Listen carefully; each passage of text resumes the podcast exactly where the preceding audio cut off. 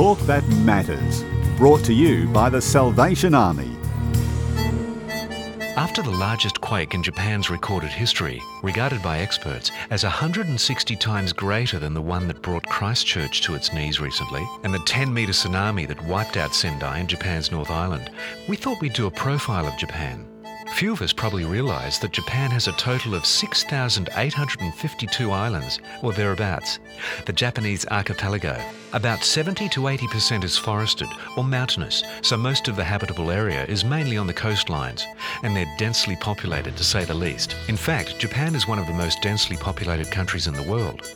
They're the world's fourth largest exporter and fifth largest importer. It has the lowest homicide rate and the highest life expectancy, and the third lowest infant mortality rate of any country. Japan officially renounced its right to declare war but maintains an extensive modern military force in self defense and peacekeeping roles. A world leader in scientific research, Japan has produced 15 Nobel laureates in either physics, chemistry, or medicine.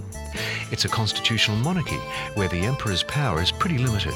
There's 108 active volcanoes spread across Japan, but since 1923's devastating earthquake, the people have been waiting for the return of the big one, which hit in March. So now the rebuilding happens. But what is it like to live in Japan under normal circumstances? Major Alan Fleming from the Salvos lived there for three years and remembers. Uh, we, we, lived in the middle of Tokyo uh, at a place called Suginami-ku, which was about um, 11 kilometres out of the centre of uh, Tokyo. They say there's 15 million people in Tokyo, but uh, if you include Yokohama and Kawasaki, uh, which are both uh, cities that are adjoining Tokyo, you're looking at around 30 million people, from what I understand. Wow, so three years in Tokyo would have been uh, mind blowing after uh, growing up in Toowoomba.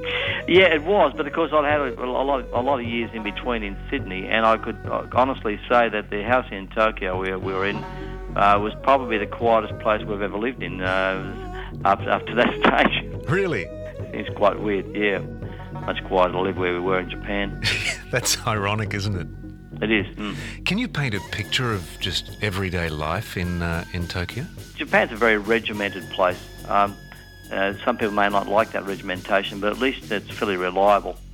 Um, living in Tokyo, we never felt scared, I don't think, or frightened at any time that I can recall. Um, whereas in Papua New Guinea, where we are now, uh, obviously we don't very much venture out apart from uh, driving driving in the car. We would not normally walk outside of the uh, compound. Really? But uh, but Tokyo, we, we found it found, found it very um, uh, people are very affable, very friendly, nice people.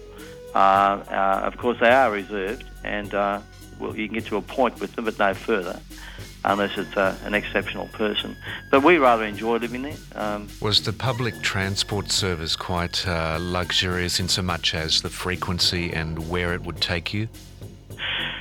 I, would I would never say it was luxurious, but I would say that uh, it was nearly always on time. Um, and there's a bit of a joke, of course, um, of a guy coming, comic strip of a guy rushing down to try and catch the train, as though was there, he'd have to wait a long time for the next one. But in actual fact, uh, they they arrive within say, two or three minutes of each other.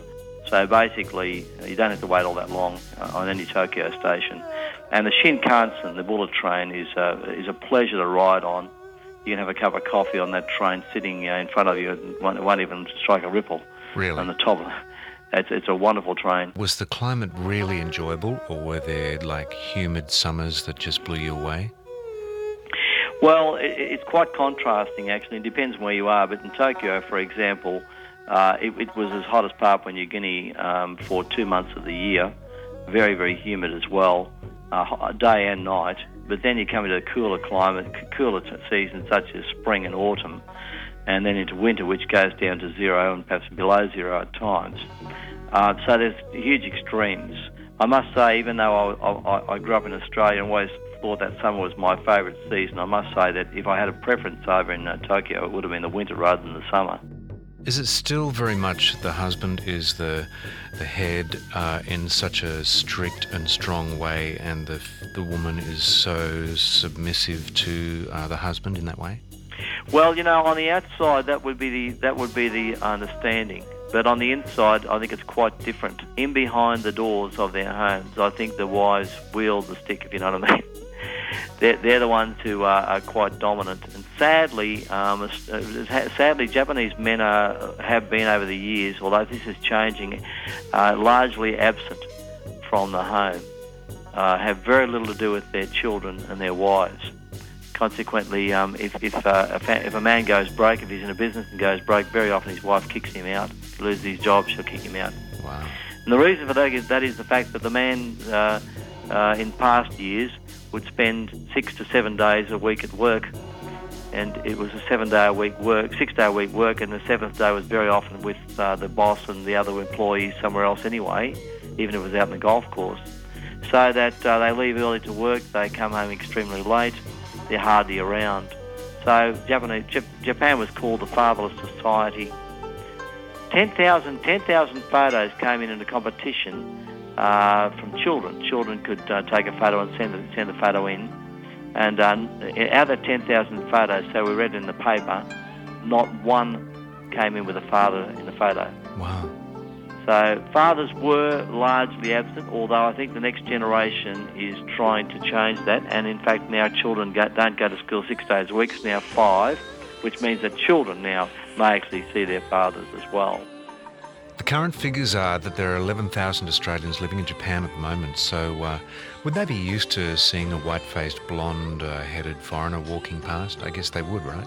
Uh, I would say they are used to it, but um, at the same time, they still take a, a, second look, I suppose. Yeah, it's always an interest, isn't it? Yes. Well, uh, uh, Japan was a pretty much, pretty much a homogen, homogenised um, society, and they were very proud of their uniqueness and have always been that way. Um, and and I think take kindly to strangers to strangers to an extent, but uh, when it comes to perhaps um, getting closer to them, it's not always easy. Although we did have one couple we were particularly close to, and they've become personal friends as a result of their kindness toward us. Mm. Why is that? Do you think? Japan was actually cut off from the rest of the world for about 200 years, uh, and, and therefore, as a result of that, they really didn't have anything to do with foreigners. And in fact, if the Japanese left Japan and went to another country back in those eras, that was perhaps in the 1700s and 1800s, and came back to Japan, he was basically beheaded or killed as soon as he got back because they were prevented from uh, from going else going, uh, going anywhere else. So they were cut off from the world, and I think that's probably led to even now, um, perhaps uh, a little bit of a suspicion towards foreigners. Um, if anything happens in the country, then a foreigner, they say, would have done it. You know, they're breaking the law. I mean. Mm. Quite often it's the locals who have never done sightseeing of their own country. Would you find that that's the same with the locals in, in um, Japan? Oh, absolutely. Yeah. In fact, we, we, we, we, took the opportunity a few times to get out of Tokyo. We bought a car um, in our third year, and uh, we'd try and get out to some beautiful places. It's a really beautiful place in many areas. Uh, but many of the people we spoke to, uh, people we worked with, had never been to some of the places we'd been to, and we're just astounded that we'd even been there. Can you name a few of those? Uh, Chuzenji is um, Ko means lake, so Chuzenji Ko is a beautiful lake up in the mountains near Nikko. Uh, many people might have been to Nikko, but they wouldn't have been to Chuzenji Ko.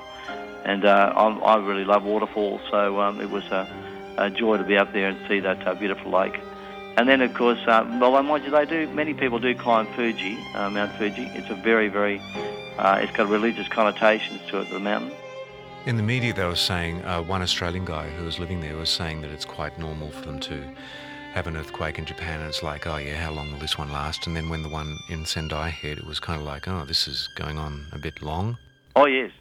Well, we well the first time we experienced an earthquake uh, at all in the whole of our lives was um, lying in bed one night, and suddenly I was woken up by things shaking, and I wondered what was happening.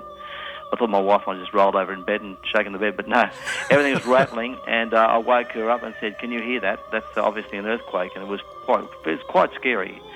And then uh, we went through quite a few of those in different places, um, and uh, in the office, particularly when there's seven stories above you, you sort of worry about what's going to happen, and uh, if if we get an earthquake, that the, the building crumbles. The the worst one was when uh, we were in, in, a particularly particularly an executive officers conference, and we were there uh, sitting with perhaps, perhaps around 15 people, and suddenly it, it, not only shook but it rose as well, and uh, that was one that I saw the whites of the eyes of the Japanese because mostly they just continue working through these things; they're so used to them. How frequent would they be, just uh, generally? Well, I can't remember them being uh, any more than once every couple of months, to be perfectly honest. Because they, they, they, they, were always waiting for the big one when we were there. The big one had not arrived. Uh, and I'm so glad we're not in the country for that reason uh, now because the big one has arrived. Mm. Uh, with tragic consequences. And yet, of course, they have they have uh, a, a, lot of uh, precautionary stuff uh, built for that kind of thing. They've got massive walls in places against the sea, but uh, the 10 metre high waves obviously was much greater than they anticipated in that area. It's interesting that the Japanese um, uh, consider themselves, uh, in a sense, like the cherry blossom, the sakura. The cherry blossom comes and it's beautiful, and then it fades quickly within a few days uh, or, or, or, weeks at the most. And uh, life, I think, for Japanese, uh, perhaps over the centuries, have been like that because of the occasional typhoon or, or eruption or uh, earthquake or tsunami. And so life uh, was very much considered like the cherry blossom. And I wonder if their faith doesn't give them that much hope either. Oh, yeah. Well, I guess the biggest um, uh, religion the, the Japanese would have would be materialism and secularism. Um, but at the basis of every Japanese, there is a, a strong Buddhist, um, Shintoist connection. And the Japanese, Japanese, I think, generally have a very empty life um, surrounding work and um, a little bit of pleasure if they can get some. Wow. But uh, I think um, there's a huge emptiness, a vacuum there in that uh, country, and one would, just, one would just hope that through this uh, they find that, that God is a loving God, even though it may not appear that way, and that Christ um, has the answer.